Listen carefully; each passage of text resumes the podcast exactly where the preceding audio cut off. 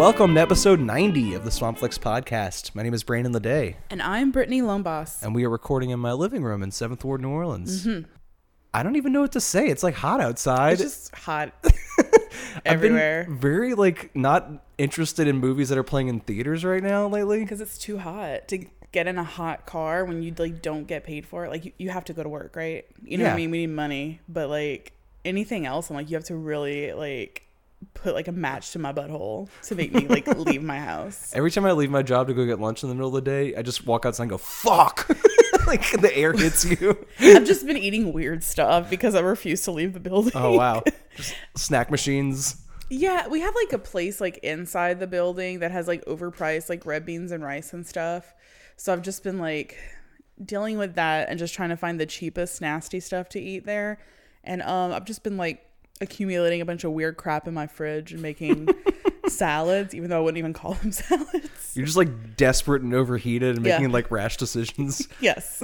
Well, also we're in this weird middle ground between summer blockbuster season's kind of dead and high profile Oscar prestige movies haven't really arrived yet. So we're in this weird dead zone. All the cheese ball shit comes out in the summer that it's just too hot to make the trek out. But once things get a little cooler, that's when all the good shit comes out, and then you already want to leave your house because it's so beautiful outside. And I'm expecting some horror movies in the next month or two. Yeah, that'll get me out. Some really high concept Halloween fare. Yes, I'll be in the theater for that. Yes, absolutely. So what have you been watching in this cinematic dead zone the past few weeks? Some dead cinematic films, I guess. Yeah. The two films that I've most recently watched are both 2019 movies. Oh. I didn't really like either one of them. Oh, well, there you go. But the first one that I want to talk about is Mapplethorpe.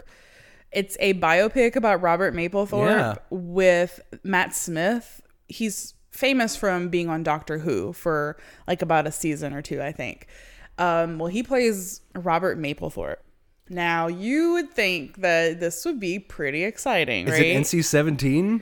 I want some dicks and buttholes all over this thing. Exactly what I was wanting. And it is the most vanilla film that I've seen this year. And it's about one of the most this whole man, Robert Mapplethorpe. When I think of him, I just think of that leather daddy crotch shot immediately, or that uncircumcised black penis. Right. So I'm oh, this is going to be great because I love him.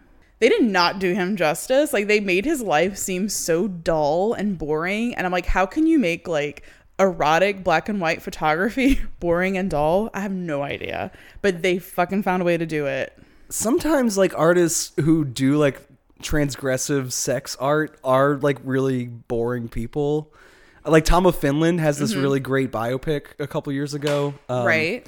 But that one was actually well made, but it didn't make him out to be as wild as his art is. He was surprised that this whole leather daddy community came out of his art, and they still showed the stuff even though he wasn't doing it. I guess it's more so he was just a boring character. Okay. And they didn't make him very exciting. And I get that the artist doesn't really have to be, but they didn't make his work exciting or as groundbreaking as it really was. It was just kind of oh, you're taking these naughty pictures. Oh, weird. That's weird. Cool. Then he became famous all of a sudden. It really doesn't show how they were so ahead of their time and how it really rocked the current world whenever they came out. It was weird. Ugh. And then Patti Smith's in it, of course, and I don't know how they managed to make Patti Smith seem average. Patti Smith, when you think of her, you think of rough and edgy and just fucking cool, and they just made her look like this hippie chick in a park, and that wasn't Patti Smith, you know? So yeah, it was just very bland.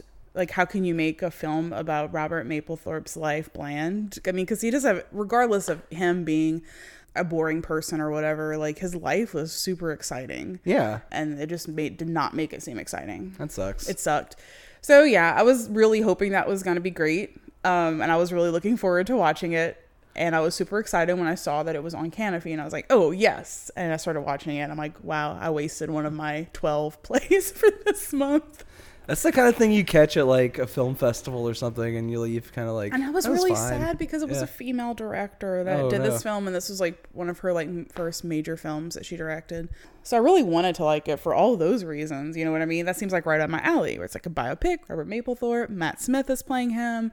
They're gonna touch on Patti Smith's relationship with him, and it's filmed by a female director. I was like, fuck yeah, sign me up to this. Yeah, it's a lot of checkboxes. Sucked. So yeah. Remember when they had They had that like queer group show at NOMA, and they had his photographs and like John Waters stuff sectioned off in this like dirty area, like the back of a video store. Yeah, dirty area ever. I think like because didn't you and Cece were there for like Hairspray? And, yeah, we saw a few movies. Did, like a whole John Waters. I think series. I like stayed on that row like longer than I probably should have. And there was a gallery I can think of.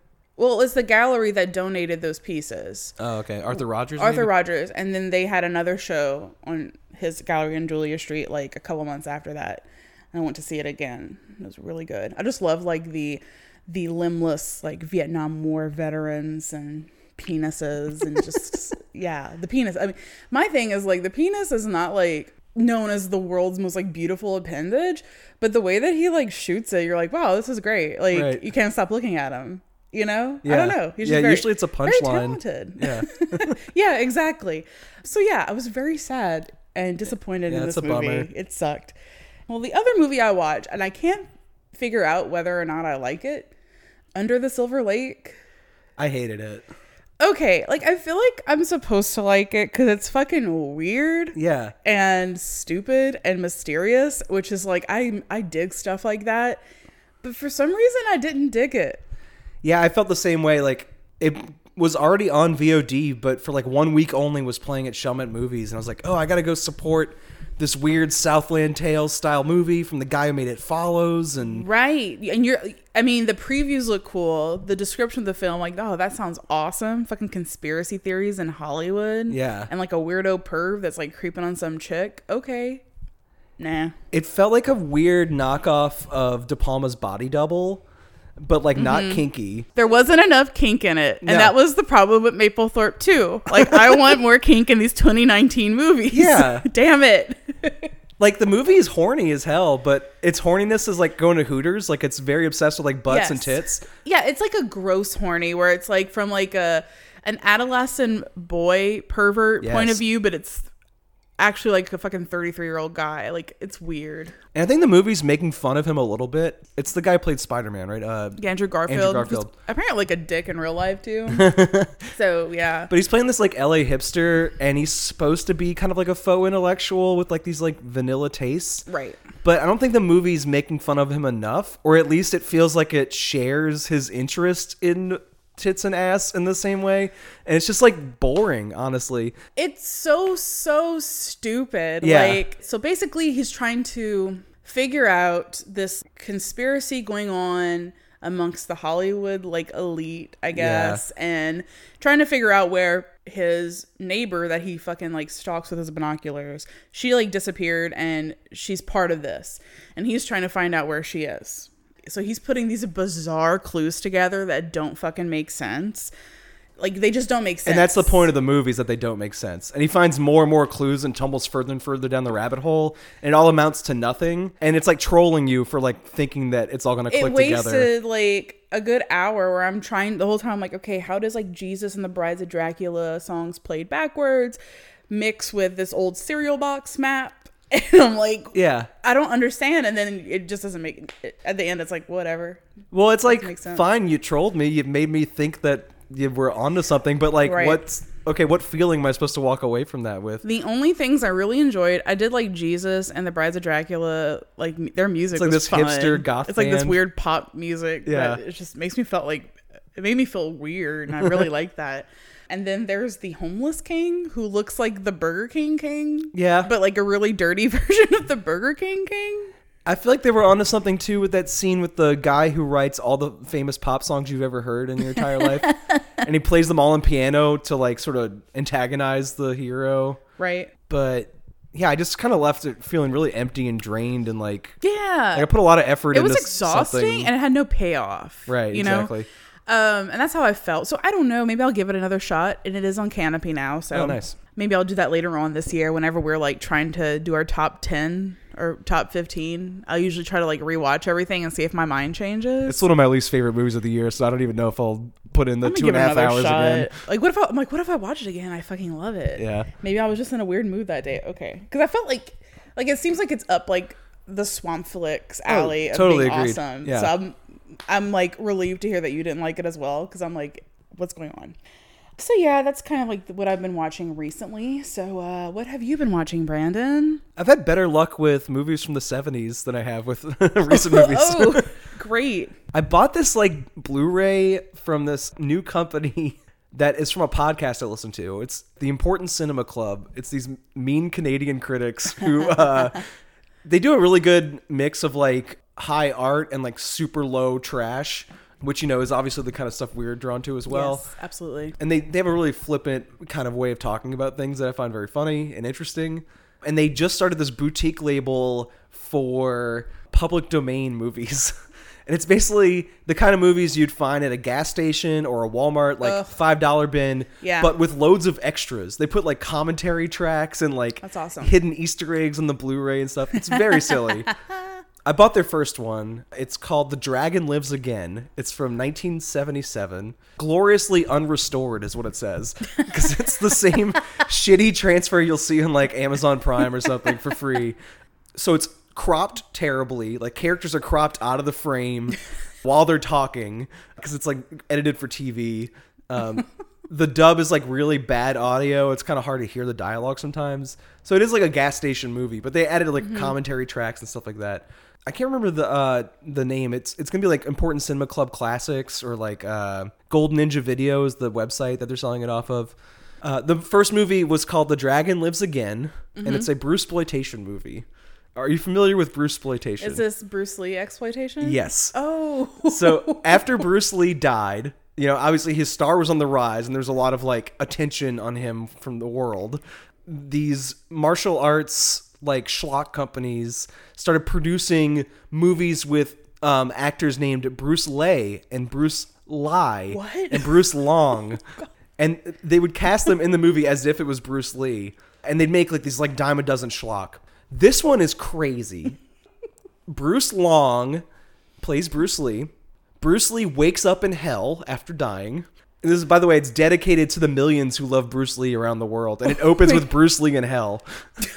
So these are characters that are like specifically playing Bruce Lee, not like a Bruce Lee type. Right. It's a fake pseudonym for an actor whose name sounds like Bruce Lee. So you might be tricked into going to see the movie, I guess. Mm-hmm. In this case, he is playing Bruce Lee. I don't know if that's always the case, but in this case... That is wild. Bruce Long is playing Bruce Lee. It gets weirder. Oh, my God. So Bruce Lee, right. quote unquote, right. wakes up in hell. He's in hell. And he manages to piss off the emperor like a second after he gets there. Like the emperor of the underworld gets really mad at him. Oh. He sets off this like gang war where he teams up with Popeye the Sailor Man.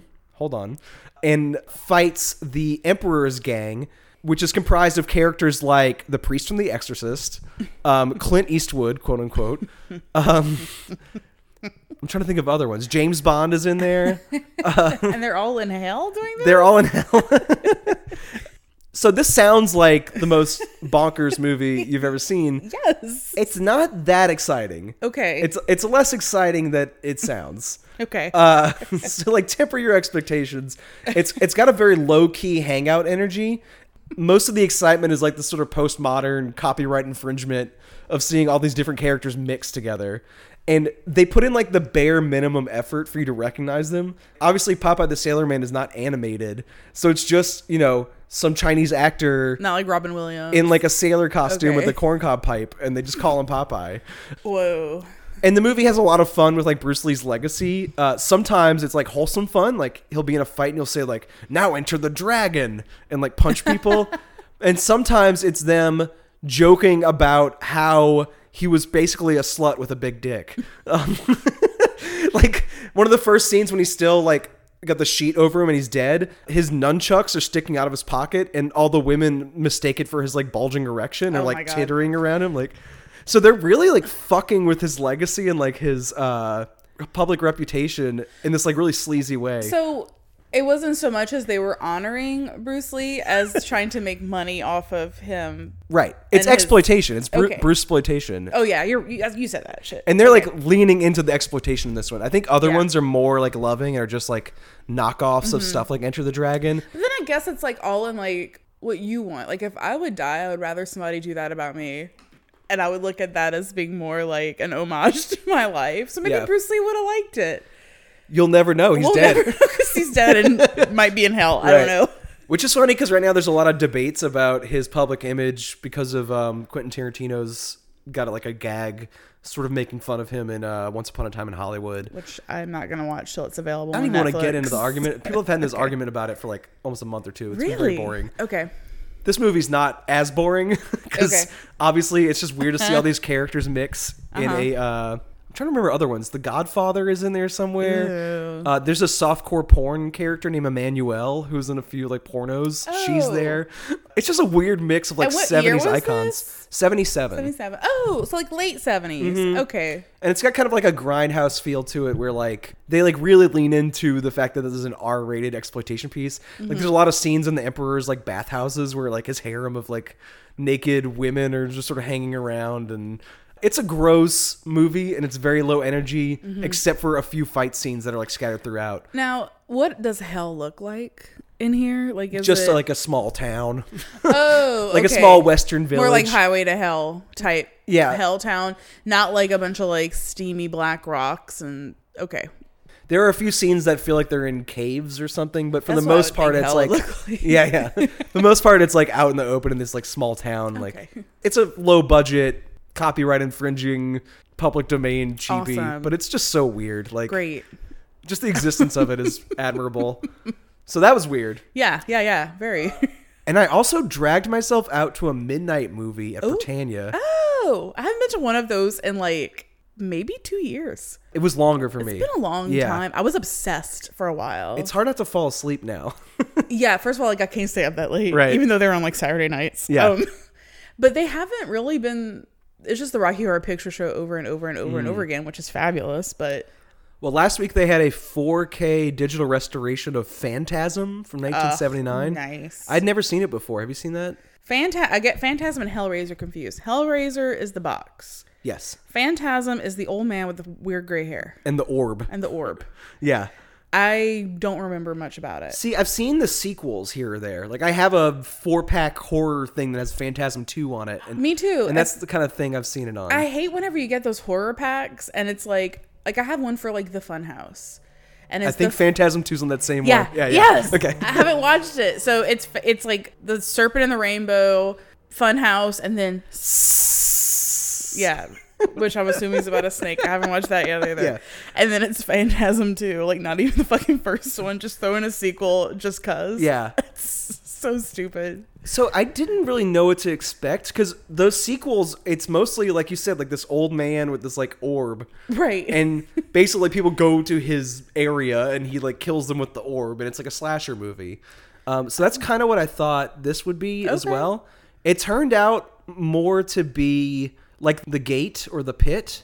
Oh, that's up your alley. It's a really weird movie where like the threat is just like this nightmare puzzle that just keeps like changing the rules every few minutes. Ugh. And I loved it. If Boomer hasn't seen it either, maybe we should do that for Movie of the Month some month next year. Yeah. First of all, it's like a locally funded and crewed movie. Like most of the crew was from Long Beach, which is where Don Coscarelli is from, who made it. So it's just basically people like putting on a show on like a low budget. Wow. And it somehow turned into this like 6 sequel, like decades running a horror thing where like the tall man is almost as recognizable as like Jason and Freddy and Chucky and all them. Right, but you don't fucking know anything about... Well, I didn't know anything about the movie. Me neither. But I could recognize like the character. And what you do recognize is that he... is like basically like a funeral parlor mortician. He looks very dusty. And he hangs out in a mausoleum, and he has this orb that like flies around and attaches itself to your head. No. And then drains the goo out of you in this like spurt, like a geyser of blood. Oh, gross. And the effects are really good. For a 70s movie that was made like locally, it is an exceptionally well done movie special effects wise. That's just one thing that he does, though. He also describes himself as this, like, hot babe and, like, lures men to, like, graveyards. He disguises himself? Like, or he just, like, transforms into it. Oh, he, like, I thought... He doesn't dress in drag. He, like... I was hoping that's what was happening. That'd be great, too, because he's, like, an old man. I know, and I'm like, ooh, who's following him and what's their story? The guy who played him, Angus Scrimm, is, like, really interesting looking. He has a very crazy name, too. And he just died, like, a couple years ago. Wow. I think that's when the series, like, finally had to quit. Okay. It's like, well, it's kind of over now. He also has this army of, like, small dwarves that he sends to, like, this alien planet to work on his, like, desert farm. I don't even know what they were making for him, but they're basically these, like, alien dwarf slaves that he, like, transports around. Shit. And it's just things like that. Like, the movie just keeps changing the rules in this, like, nightmare logic kind of way. So it's not just teens being, like, ritually torn apart by the same mechanism. Mm-hmm. It's more this, like... Like The Gate or The Pit, where it's like, how many different ideas do you need to throw into this one movie? Like, it's like they just kept coming up with new stuff every 10 minutes and just rolling with it. Yeah, it's my exact favorite kind of thing. It's like, got this weird nightmare logic and this, like, surreal kind of set design. It looks like the Black Lodge from Twin Peaks sometimes, or like a Chirico painting, which is like classic surrealist paintings. Mm-hmm. And it has also... just this, like, let's put on a show, community, low-budget genre film patina to it as well. So I loved it. It was a 5-star experience. Oh, my God. And I was expecting basically nothing special, like a slasher movie with some, like, you know, sci-fi elements. And it ended up being something way weirder than that. Wow. Yeah. So I think maybe we should do that for Movie of the Month sometime. Yeah. That'd be great, because then if we could watch that, then I can finally watch Phantasm Two that I've been having in my video collection for 16 years. Yeah. That I haven't touched. Definitely already watched it out of order whenever I bought that, because I was less precious about that stuff at the time. But yeah, now I probably would have waited. Well, I'll wait. Yeah. I'll wait for it. I will say... maybe I'll watch...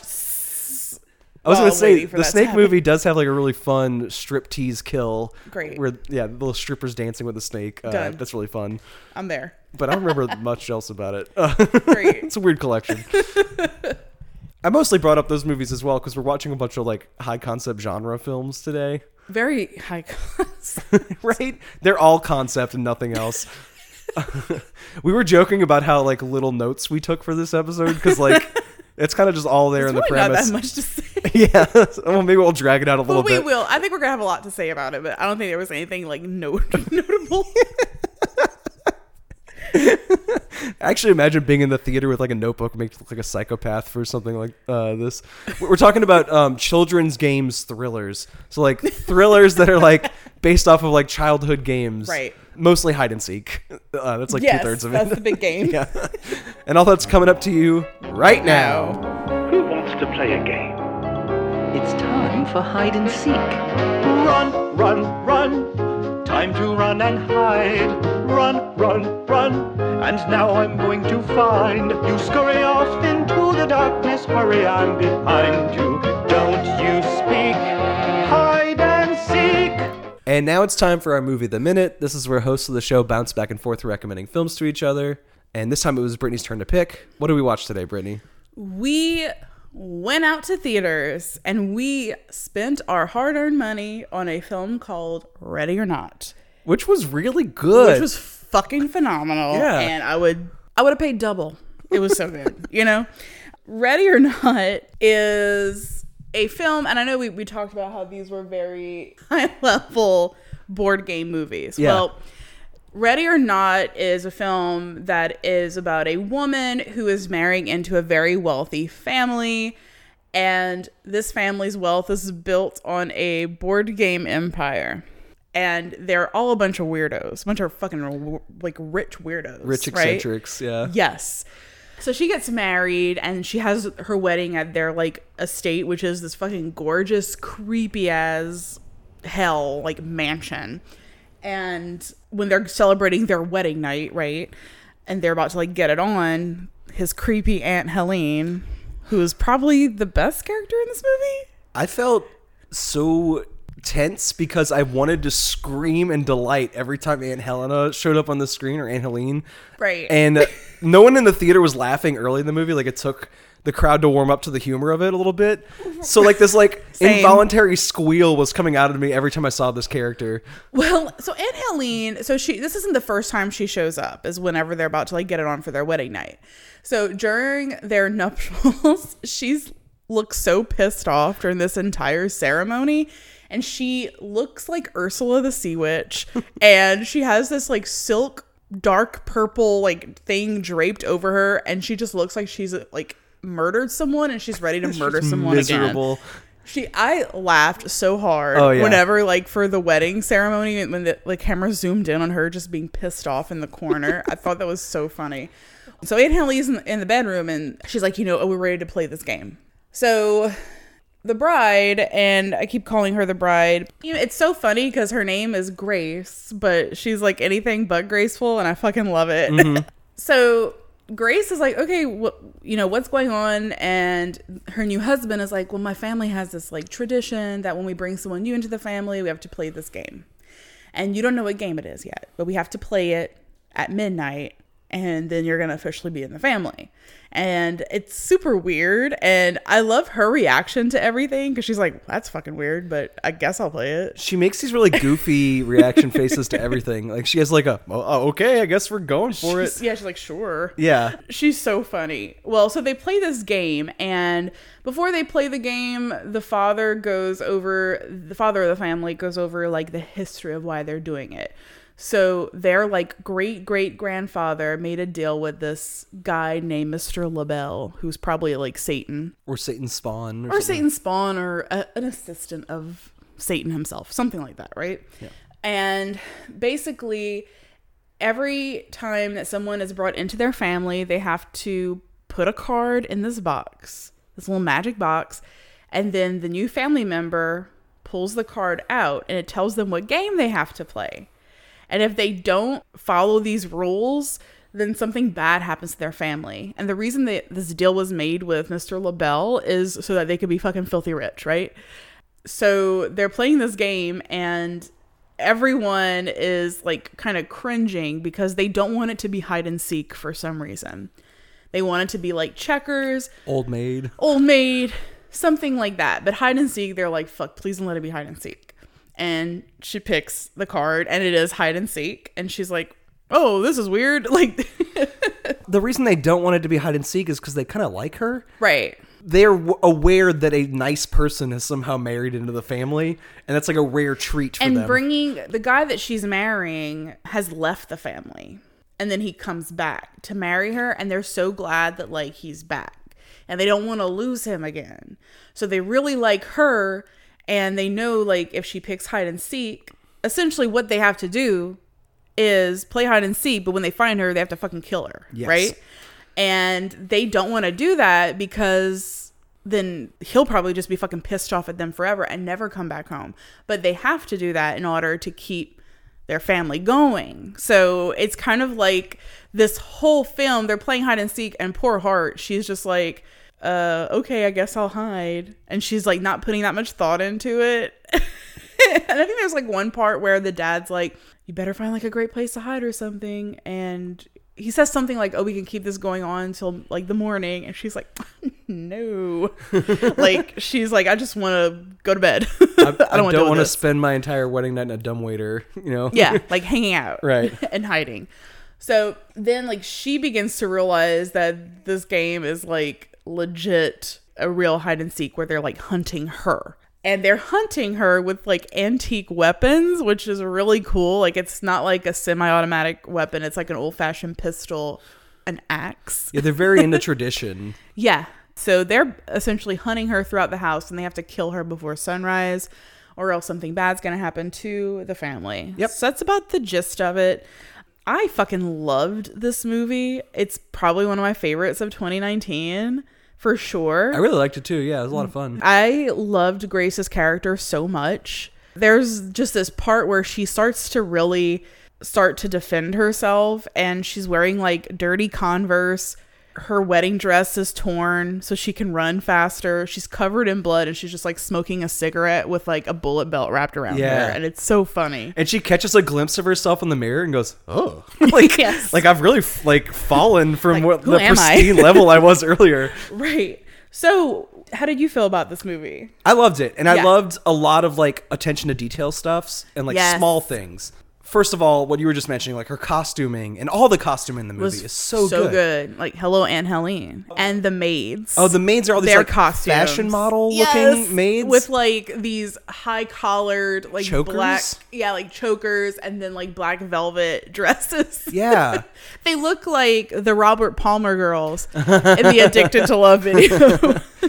I liked that a lot. Anytime Aunt Helene showed up on the screen, I wanted to squeal. Right. Like, she's amazing. Fabulous woman. The house has this like old dark house feel where it's like a classic haunted house movie. With like, there's like hidden like hallways and doors and passages. Yeah. Which they explain as being like the servants' passages, but. As far as this like sick ass family can play hide and seek. Right, right. Exactly. Totally. I loved all that stuff and I don't want to give anything away. Right. Obviously because it's still in the theaters, but it does what is my favorite thing about movies like this that have like a high concept. The final 10 minutes just escalates in this exponential way. It's wild. Where it just gets more and more delirious and ends at its most ridiculous point. Mm-hmm. And that's like my favorite trajectory for this kind of movie. Like if you're going to do something silly and over the top, you got to bring it home in a way that like really pushes it. And I was just so satisfied by the final 10 minutes.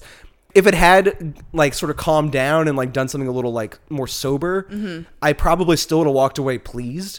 But the feeling walking away was like, oh wow, this is like one of my favorite trips to the theater that I can remember recently. It was such a fun time. Like the whole movie was just for a game of hide and seek. Mm-hmm. You know what I mean? Like it's stupid exciting. Yeah. Every second of it.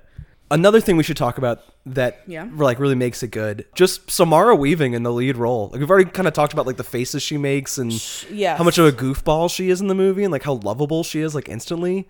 How familiar are you with her? Because I've kind of fallen in love with her in the recent years. That's the only thing I recall seeing her in that I could think of. Did you see McGee's The Babysitter where she plays like? Oh, is that her? Yeah, she was the babysitter. Yeah, she's great. Okay. In that. Yep. And it's a different role, right? Like in that one, she plays this goofy character. But with that same style of humor. Right. Yeah. But then she turns evil very early in the movie. And like, she's the wicked threat because she's part of like a satanic cult. Right. And that movie has like this like very sugary bubblegum pop kind of feel to it. It's like a Britney Spears music video. But bloody. But super gory and satanic. So she's great in that. And she has like a one scene appearance in Monster Trucks, which, you know, I love Monster Trucks. It's on Tubi TV now, so I will be watching it. I haven't seen it yet. She's barely in it, but she's memorable in it. Okay. And also, she just looks exactly like her uncle, Hugo Weaving, except she's gorgeous. Her character is so, like, bold in this movie where she's coming into this, like, rich family, but she's totally not intimidated by them. Mm-mm. And she doesn't let them like shit on her and she doesn't give like two craps of what they really think about her. She's just trying to be polite to make it an easy transition for her husband. And I loved this so much because in movies that have, you know, like husband kind of screws over the wife but still loves her and tries to help her. And she like is like, oh, I understand. And I get it. And I know you did this. Like, she's never does that. She's like, mad at him. She's just like, dude, you're such an asshole for fucking doing this to me. You should have warned me. Right. And it never gets to that sappy level. And I fucking love that. Like, I didn't want her to be like, I get it. And I forgive you. And I love you. Let's get through this together. It didn't do that.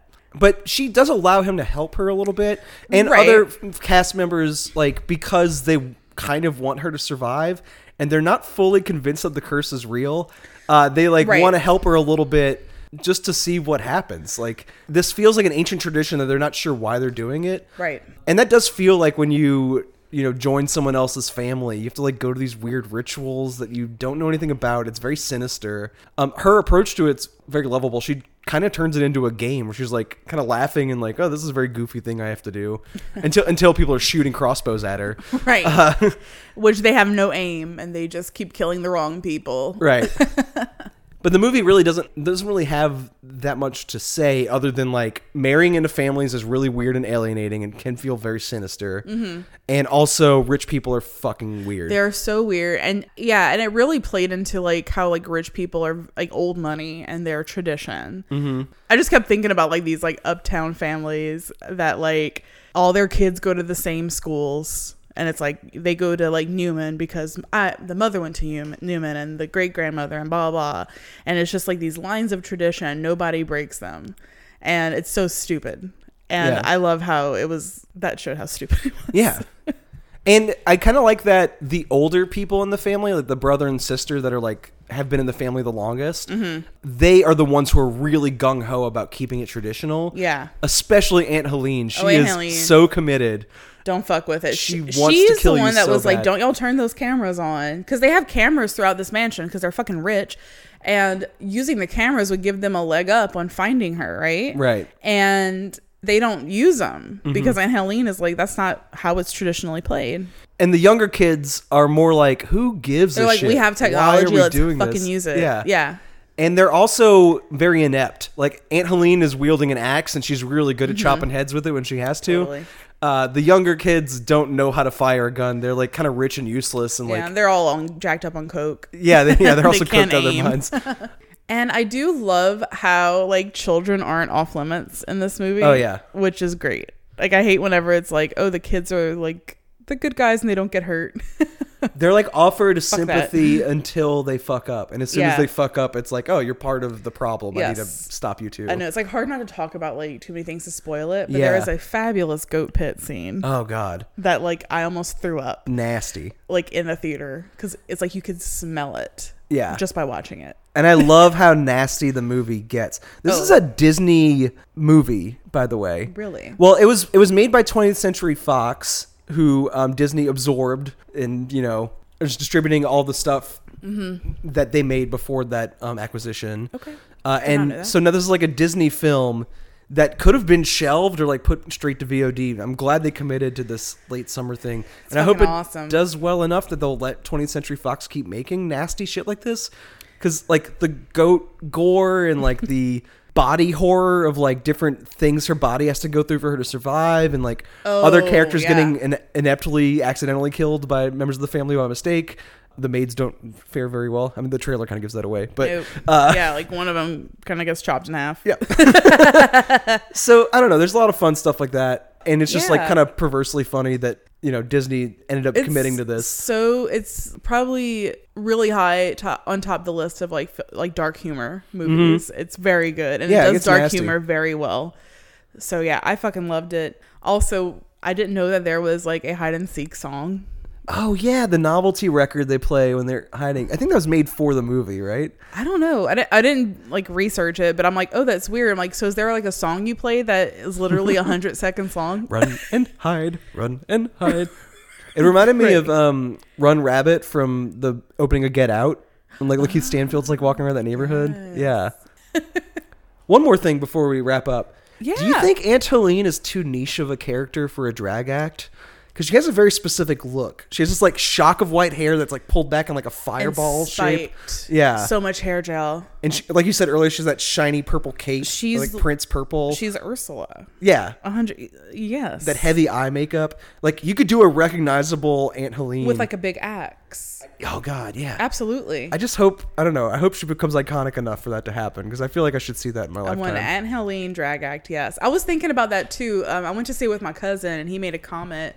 Whenever Grace, like we were talking about her when she has her whole look together, bullet belt, blood, all that stuff. He was like, that'd be a great Halloween costume. Bride of Rambo or something. Yeah. And I'm like, oh, fuck yeah, it would. Oh, so I thought it was interesting how like our hero smokes cigarettes. And I feel like a lot of movies like stay away from like females smoking cigarettes where there's like, you know, a lot of like these action films and thrillers. You see like a lot of men smoking, but it's like you don't see women smoking that often. And I love that she was like, fuck. That's like the first hint you get that she's like tougher than she looks. Yes. Yeah. The cigs. Yeah. And yeah, the movie lets her start off really pristine and like fashion model magazine. Samara Weaving gets compared to Margot Robbie a lot. She has this like very like they high have the fashion same model. Like face shape too. Except one hair. Looks exactly like Hugo Weaving. Right. And then by the end she's allowed to get really nasty. That's like awesome. She's just covered in sinew and blood. Yeah.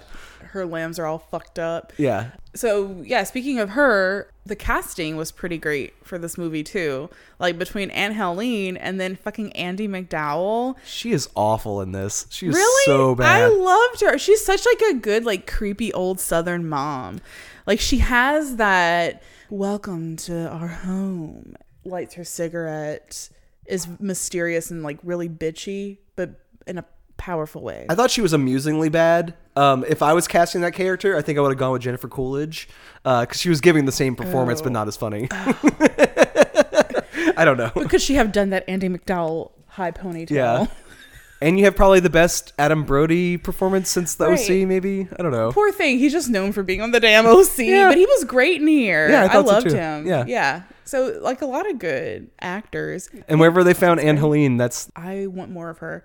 Like, I need to find out, like, what her IMDb page says and do some hunting on her. Maybe character of the year? I don't know. I can't think of any better. We should do, like, a character of the year thing. Yeah. Where we, like, have, like, our own Oscars. She's in the running. She might win. Yeah. Tiptoe to the cellar or crawl under your bed. Anywhere you fled, I am going to find you. Stay inside the shadows, all you girls and boys. Don't you make a noise, or I am going to find you. Run, run, run, creep up on my prey. Run, run, run, stalk the night away. Scuttle off into the night, but what'll be behind you? Don't you speak, hide and seek. So what other children's game thriller did we watch today? You know what? I just love hide and seek so much, like the game. Yeah.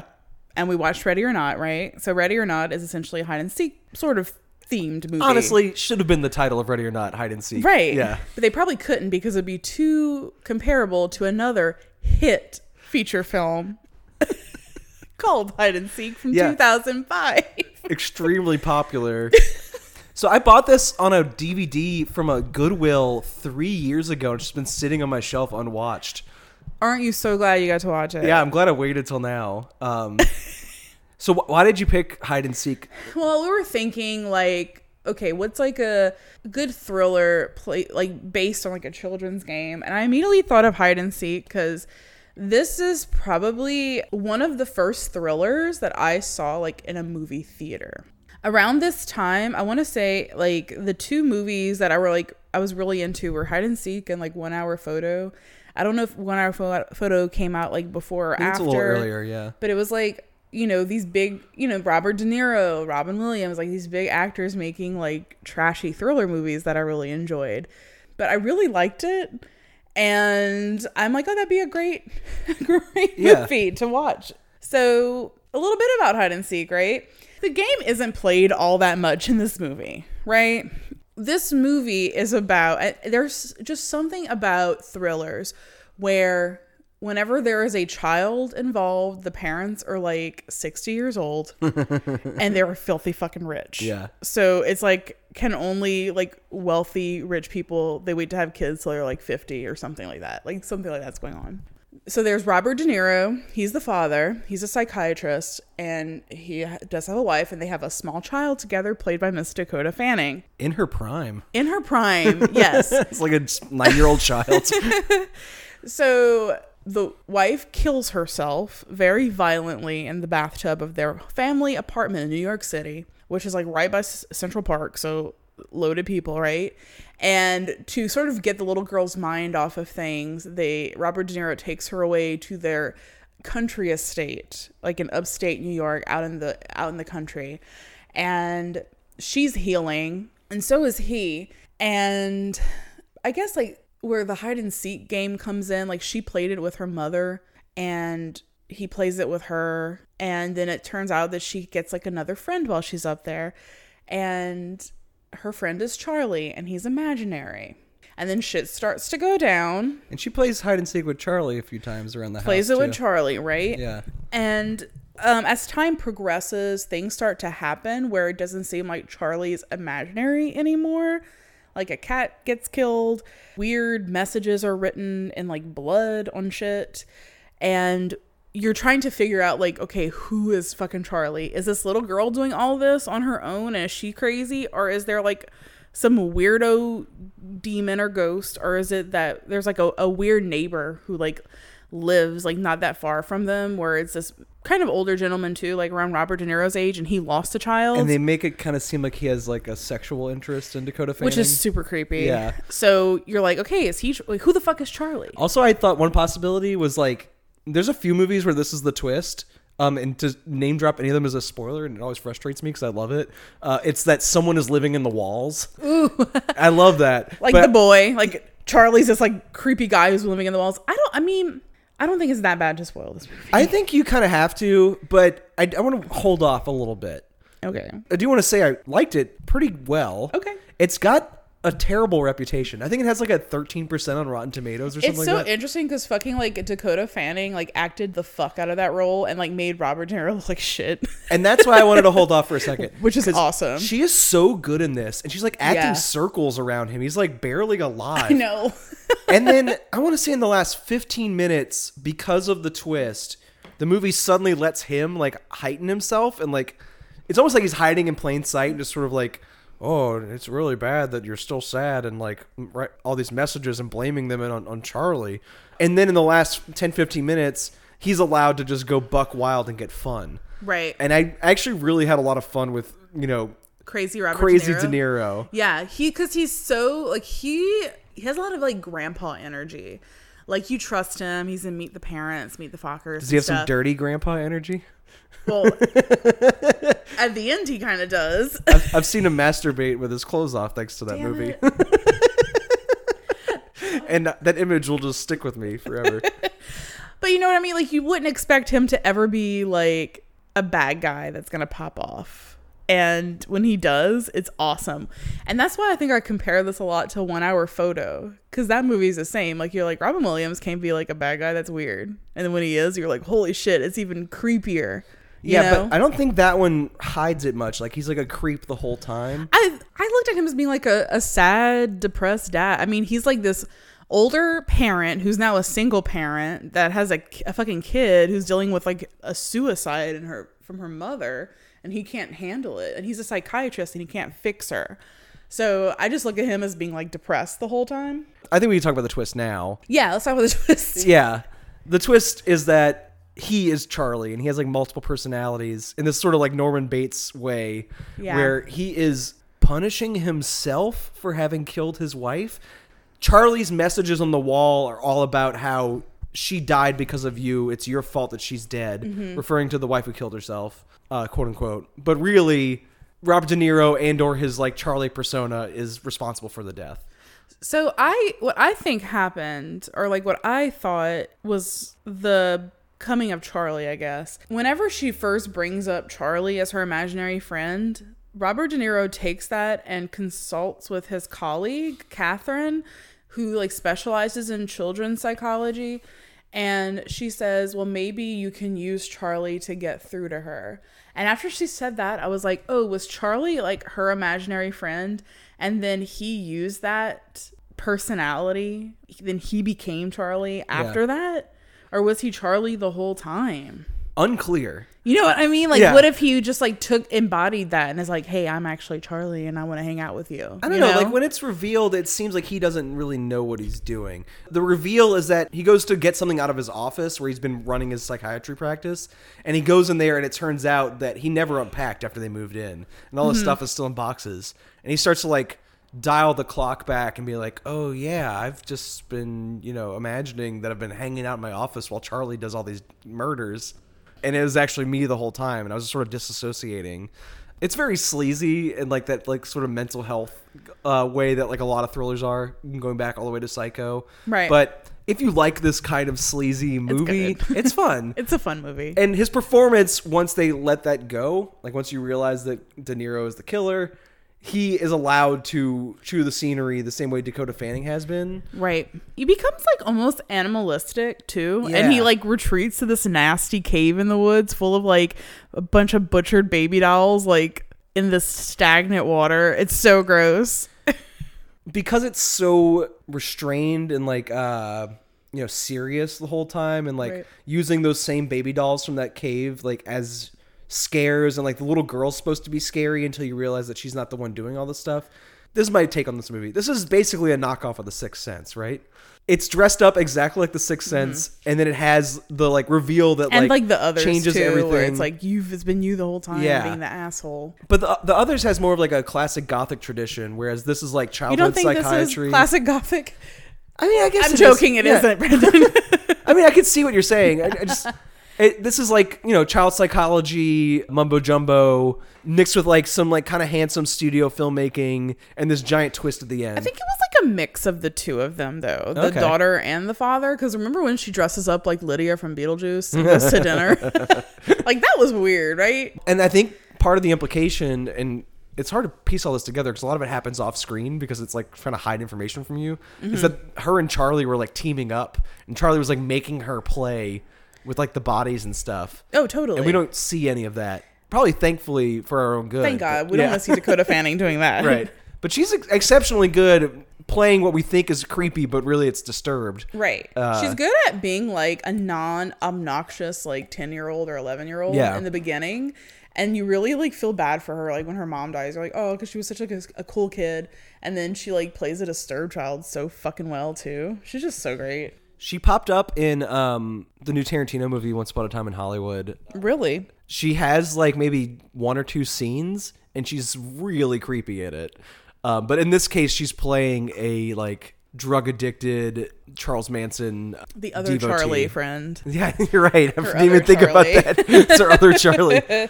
But yeah, I mean, she's exceptionally well-behaved in this. Like, she has, like, a lot of control over her. It doesn't seem like they got a good performance out of her. It seemed like she's actually acting and working.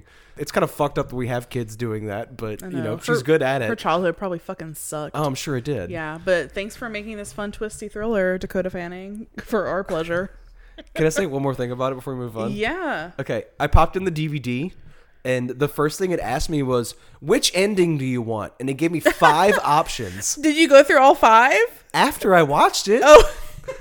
I just watched the theatrical version. And then I was like, okay, I still watch the deleted endings. So what endings. Are the other endings? I don't know about this. I don't have it on DVD. Ah. So it's after. I have it on VHS. It's after the De Niro crisis is over. Okay. And then it's what her life is like after with, I think Vera Farmiga is the other psychiatrist. That Famke Jensen. Famke. Yeah. Shit. Yeah. So after she adopts the kid, there's different versions of like what happened. I think this is the one that's actually in the theatrical one actually is the best option. Uh-huh. The other ones are just like small variations like, oh, she's actually under observation at the mental ward. She's not actually in bed. And they play like the hide and seek game one more time. In some of those, they indicate that she has a second personality like Charlie and that kind of thing. It's not as good as the actual ending. The actual ending, I think they chose well. It's just funny to me that like they had no idea what they wanted to the point where they filmed 5 different alternates and like screen tested them and then all included them all on the DVD. It's so funny because like I don't know that much about like I'm not like a psychology guru or anything, but from what I remember, like DID is super rare. And like in movies like this, it makes it seem like shit, everybody's got it. It's a great excuse for like an actor's showcase, right? Oh, totally. Like United States of Terror. Toni Collette. Yeah. Fabulous. Raising Cain with John Lithgow. In this movie, it's like your dad has it and you have it too and your kids are going to have it too. Like it just makes it seem like you can like pass it on like the damn flu. Or that if something traumatic happens to you, it'll like automatically triggers it. Yeah. Right. But which is fun. I think it's fun. I think it makes for good movie fodder as long as you like don't hold it up to real morality, because it is kind of like sleazy. But I mean, horror and thrillers in general are sleazy against psychopathic deviations from like normal brain function. It's just kind of part of the exploitation genre in general. Right. If I'm okay with watching Bruce Lee's legacy get shadow over, I can watch all these Robert De Niro and his DID issues. Yeah. Totally. So speaking of sleazy, high concept movies, I made you watch a movie from last year called Truth or Dare from Blumhouse, another studio picture. Yes. So do you notice that we have, so all of our titles are like all 3 words too. Ready Truth or Not. Dare. Truth or Dare. Hide and seek. Yeah. Okay. I just thought I'd point that out. Hide and Seek actually gets name dropped in this movie once, so I didn't feel like it was that tenuous of a connection. So really brief synopsis on this, because the story is very bare bones, but this group of like college students are spring breaking in Mexico, and they go to this abandoned church that's like cursed. The mission. Yeah. They get drawn there by a stranger in a bar who like lures them in with the tequila pretty much. And they play a game of truth or dare in this haunted church. And it turns out that the stranger was luring them into this cursed game. Long story short, the church is cursed because a priest used to work there, preyed on children at the convent. P-R-E-Y. Yeah. He didn't pray. No, he prayed as a like predator. As a pedophile. Yeah. Thankfully, none of that is on screen. We don't have to look at any flashbacks of that. But they used to play games around the convent because they were children. So they play like hide and seek is one of the ones they mention, and like schoolyard games. Right. And one of them, in playing Truth or Dare, they accidentally summoned this demon that has been passed along as they've dragged more and more people into this game, and it's gone through like generations to this group of college kids. Because what happens is when you play Truth or Dare, it goes in a circle in your normal order. Right. And when it's your turn, you answer Truth or Dare, and you have to play. You cannot turn it down. You have to do the dare or say the... Or answer honestly. Answer honestly. Yeah. Or you will be killed immediately. And you kill yourself. Or kill yourself. Yeah. And if you complete the dare, you might die anyway, because a lot of them are like death-defying. So the moralism of the film is twofold. One is it values truth, and it like brings out a lot of people lying and people making themselves seem better than they actually are. Like if a character says like, oh, I would sacrifice my life to save 100 people, the game like immediately tries to like call their bluff on that. Right. And it's also about people willing to hurt other people to save themselves. So, like, bring more and more players into the game so it takes longer for the turn to come back around to you. Right. And a lot of characters who pretend that they're charitable and like would sacrifice themselves to save others are constantly shown to be liars, because they'll willingly bring other people into the Truth or Dare game so that they can survive just slightly longer. I saw this in the theater. I had a lot of fun with it, for a very obvious reason that I'll just delay for a minute, because I want to ask you just first off, what did you think of Truth or Dare? I thought it was really fun. Yeah, it's fun. Like, it was stupid, but it was a lot of fun. I'm kind of worried about that, because in the theater it was great, because there's like a lot of like vocal reactions, like gasping, mostly because the demon in this game is a messy bitch. It loves drama. And whenever the demon gets into people, it gets like a very dramatic smile. That's the part I want to get to later. Oh, okay. Okay. We'll get to it later. Exactly it. I'm going to put a pin in that. Okay. But the game loves to like basically shoehorn in these like melodramatic conflicts. Like it makes you come out as gay to your dad, or it makes you fuck your best friend's boyfriend that you have a crush on. Right. And it makes like the boyfriend choose between like two chicks that he digs. Right. Like it's so stupid. It's so teen melodrama, like CW. If the demon was like a 13-year-old teenage girl. Like a mean girl, yeah. Totally. Yeah. And I love that. Yeah. It played really well with the crowd. Like people were like gasping, like, and like, be like, cool. Oh no, you're wrong for that. And stuff like that at the screen. But I could see at home it being not as fun. I thought it was fun. Okay. Yeah, I had fun with it. Because it's not like a really gory horror film. There's like a few deaths, but they're not like... It's a PG-13 right. release. I just kept thinking like, are they going to pick truth? What question is it going to ask them? Like, okay. What are they going to say? You have to... What are they going to do? You have to be in for the melodrama. Like, yeah, you have to like...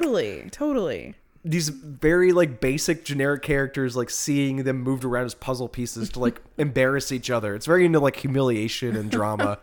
Almost like watching like a reality show or something. Which is my jam. That is what I appreciated about it. But that's not why I love the movie. And this is kind of a tangent off of our main topic. I love this movie because it is a Snapchat filter horror movie. Yes, it is. The main character is Snapchat famous. Lucy Hale. Yeah. Yeah. I've only seen like one other thing. I've just seen her. She was in Pretty Little Liars. Oh, okay. Yeah, she was the girl who was like 16 and having an affair with her like 30-year-old teacher. She was in this comedy about three-ways this year called The Unicorn. That was pretty funny. Oh, she was in something else too, like a Netflix original movie about like her and all her friends doing drugs a bunch. She is like Snapchat famous. Right, like she's big for like the generation like under us, I think, right? No, I meant in the character in the film, but maybe she is. More, and in real life, yes. Maybe so too. Yeah, maybe they're playing off that in the casting. Maybe. A little bit.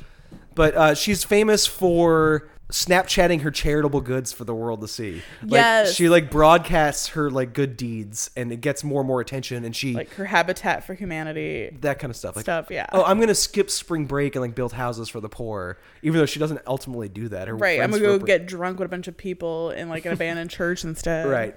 And she is shamed eventually for being fake in that way.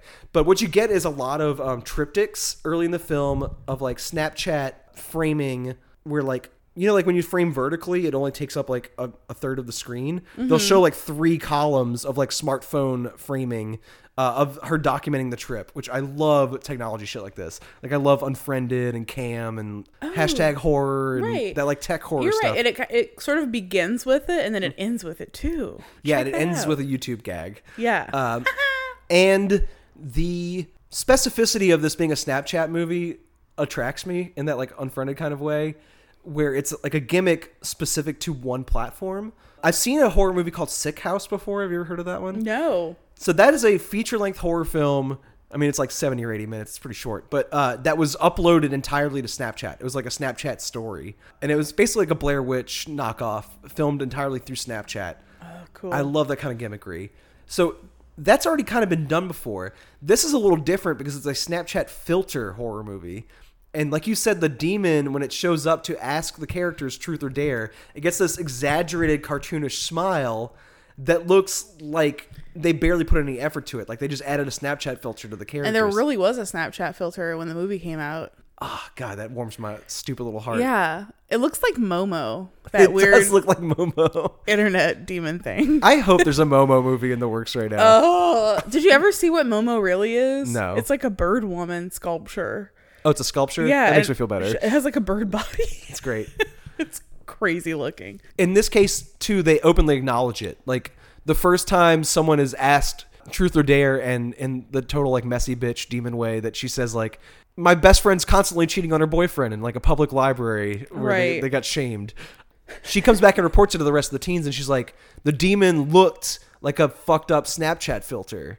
So they say it out loud. It's not they're hiding from it. Right. So the fact that you're saying they actually had a real filter, that makes it even better to me.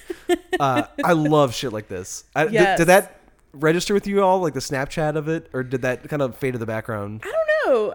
I guess, I recognized it, but I didn't, look at how important it was to the movie until, I heard you explain, yeah, totally. It's not the Snapchat movie. It's the Snapchat filter movie. It's, an extra thing. I would love, one where they use, a bunch, the killer looks like the stupid little doggy or the dog where it's what do they call it, the thought dog? Yeah. Where it's women will be feeling silly today, and they're in a bikini and they put that dog face on and then they just fucking stab you to death. That's my ideal horror film. It'd be cool if there was a horror movie where you, in order to find the killer, you had this haunted filter, and when you were out at a bar or something, you had to put it up to people's faces, and then the one that it actually matched is how you can tell who it is. But it has to be something really goofy and inane. It can't be creepy like this. It has to be right. the thought dog or thought dog. Hot dogs and thought dogs. Yeah. Honestly, that's a tangent, and that was me shoehorning in my normal love for this internet trash kind of thing. But no, you're right. It does kind of. It's not as intense as Unfriended and stuff, but it falls into that realm for sure. And I also want to say this movie does the same thing as Ready or Not that I love, and Escape Room earlier this year did the same deal, where it escalates in the final 3 to 4 minutes to an exponential scale, The movie commits in the final moments to its premise and goes global, and it's truth or dare demonry. So I just I left feeling really great at the end of it. It's oh wow, they really followed through and got even weirder in the last couple minutes. The ending is so fucking crazy, right? For this, where I loved it so much because it's not it's not very wholesome. No. It's all about shaming these people for being liars. Totally. And selfish. And it's so funny too, because a lot of the truths, I mean, they are bad, but they're not the worst stuff in the world where I'm Oh, I'd be like, just keep picking truth and tell me the truth. I'm not going to be a douche about it. Yeah. Whatever. I know you're doing it to fucking survive, so I'm not going to be an asshole. But I will say when you're in your 20s, like, stuff like that really is hard. Like, saying who you're into or, like, telling your parents you're not straight or something like that. Like, it is a lot harder than it is when you're older. So I think picking these, like, drunk college, like, sophomores was, like, a good... I know, but, like, they're still too old to be acting like that. It's true. And the casting makes them look even older. Like, they're too old to be in college. Right. Yeah. I think, are they college seniors? Oh, maybe so. I don't know. But still, like, I don't know. The saddest scene, though, was whenever that kid came out to his dad, who's the cop. His cop dad was probably the worst actor ever. Oh, yeah, it was really bad. It felt like every time he was on, I felt like it was a PSA commercial where he's like, what's going on, son? Do you want to talk about something? Yeah. And, well, there's a part where his truth or dare, like, makes him, like, hug his dad to steal his cop gun and, like, make him beg for his life. And I'm like, oh, my God. And the dad's all like, it's okay that you're gay. I'm sorry. Yeah. He's like, no, it's not about that. I just need you to beg for your life, damn it. Yeah. Oh, man. Yeah, that part was hard to watch. Everything else I was fine with. That was just like, oh, God, this fucking poor kid. Like, leave him alone. And that's just the demon living for drama, you know? Fucking church demon. What a fucking asshole. I will say this movie feels like it came out years ago. Like, I thought it was 2017 or 2016. It was only last year that I saw it in the theater. I was like, why is this so hard to find on VOD? I had to, like, go to the library for it. So maybe in time, Ready or Not might fade from my memory in the same way, or like Escape Room from earlier this year is kind of in the same vein. But where I'm sitting right now, I think Ready or Not was my favorite movie from this list. 100%. Or at least it's the one I'm most excited about. Yeah, that one was phenomenal. Hide and Seek was good, but in, like, a different way. And Truth or Dare was, like, gimmicky and cheesy and fun. Yeah. Like, I think they were all really good in their own way. I would recommend Hide and Seek most to people who love M. Night Shyamalan. Yes. Like, it's such a knockoff of his work, but it's not an embarrassing one. Like, if you just like to reclaim movies that have been, like, wrongly shat on, like, that movie's 13% on Rotten Tomatoes is a fucking joke. It's not that bad. It's not that bad. Yeah, it's good. Yeah.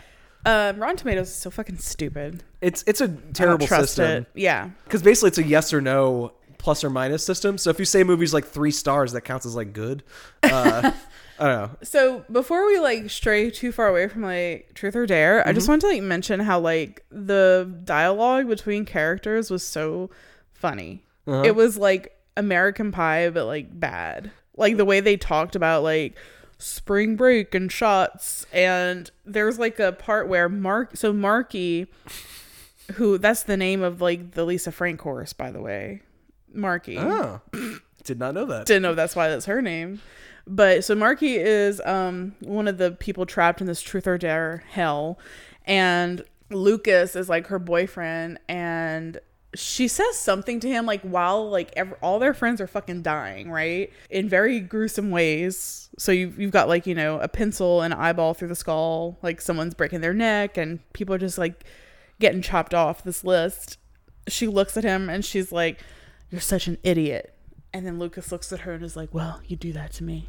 Oh, God. Like, it's just a weird stuff like that where I'm like, I'm like, your world is falling apart. You're going to be a bunch of weird cheese balls. Yeah, the movie has, like, a small mind. Like, it's about those, like, interpersonal relationships. And they're all horrible relationships. And they're all bad people. And they're all unhealthy. Like, they're bad friendships. Bad, like, romantic relationships. It's just terrible. I love the goofball character who's, like, a douche and no one likes him, but he keeps inviting himself to parties. He almost gets in a fist fight in the bar, and the main character's, like, trying to stop the fight. So she tells him, like, hey, they're doing shots in the back. You should go to the back and do shots. And he's like, I can't turn down shots. Everybody knows that. That's why we're not going to fight. Not because of the other thing that happened. He, like, walks off. Yes, that, like, weird, like, frat boy douche humor. Yeah. It's so funny. So funny. Also, the unrated cut from the library. I looked up the difference. You're like, the unrated Truth or Dare cut from the library. Well, I got it from the library on DVD. I love this. Yeah. So the unrated cut, like, versus, like, the actual cut from the theater, all they cut out to get the PG-13 rating was them drinking more. Like, there were more Snapchat shots of them, like, funneling liquor directly out of the bottle. And they had to, like, cut back on, like, a lot of it because the MPAA was like, that's not good for kids to show your like main characters just drinking hard liquor out of the bottle. What? That's stupid. But it's kind of funny to think of these kids as like alcoholic 20-somethings that are like really terrible to each other. This like generation that they belong to in this film is so interesting. So like I recently found out what like boofing drugs means. And like I feel like there should be a horror movie that incorporates that. Tell me what boofing is. It's when you put it in your butthole. That's plugging. I'd never heard of this. And I was like, oh my God, like I wish they would have boofed in Truth or Dare a little bit. Oh yeah, that'd be great. I think that'd be funny. I just wanted to throw that in there. John Cena butt chugs out of a keg in Blockers that came out last year. Great film. If you want to watch a pro wrestler butt chug. So there was, you know, The Hard Times. It's like a The Onion for punks. But for punks, well, there was an article, and it got off The Hard Times into some other platform, and one of my coworkers thought it was real. And it was like, Christian Bale is playing Gigi Allen in a new biopic film, and he's been boofing bananas to gain protein. That's excellent. So anyway, I thought I'd share that. Over, you know, speaking of butt chugging, and I thought that was so funny. He's like, "What a weirdo." So yeah, more boofing in movies, please. More boofing, more alcohol. We should have let's show how like stupid these kids got. It'd be fun. Ready or Not, we want more children being hurt on screen and more power for females smoking cigarettes. Oh yeah, please. Yeah. More ladies smoking cigarettes. Yes. And we want more unhinged Robert De Niro. We want him to run around. He's crazy. Great at it. Yeah. Now, what would you do if you saw Aunt Helene with a fucking cigarette in her mouth? Wouldn't that just like make you melt into a puddle? I want Aunt Helene smoking a cigarette out of a cigarette holder. I want that like Holly Golightly plastic piece extending. I was thinking of a Capri. Those like really, really skinny. Not for Virginia Slim skinny, but like a third of that. You could shove one of those in a holder. Make it even longer. She needs like Cruella DeVille. The longest cigarette holder ever for Aunt Helene with the skinniest little cigarette. She does kind of have like a Cruella DeVille energy. She's a little shorter. Does. Yeah. She's a fucking Disney villain. And it's. Oh, yeah. Dude. And what you said, Disney was. Oh, yeah. She does exude some intense Disney villain energy in this movie. Well, that's probably why they bought Fox, just for that character. And you know what? Great decision. Yeah, good on them. Good on them. Fuck them. I hope they burned to the ground. Yes. Tell us how you really feel. That's another conversation. Anyway, yeah, I think that sums up. We liked all these movies. Yeah, they were all fun. Like none of them really changed my life. Yeah, but they were all like a good time in their own way, and I'd watch them all again. I probably will watch them all again at some point. And our next episode, which is in like 2 weeks, we'll be talking about more trash like this. James and I are watching Jason Statham movies for the next episode. Wow. I'm just getting into him for the first time. I'm trying to figure out who he is. That's a fucking weird guy. Yeah. He's a very unlikely action star who looks like a penis. That's what I've been hung up on. It's his neck and his bald head. And he wears a lot of turtlenecks. Together. He's like veiny. Mm-hmm. Yeah. Yeah. It's all there on the screen. So Jason Statham, the human penis. Yeah. Look forward to that episode in 2 weeks. And every day we post a new review or podcast episode or what's playing in New Orleans this week roundup or all kinds of fun stuff on swampflix.com. Bye, everybody. Goodbye.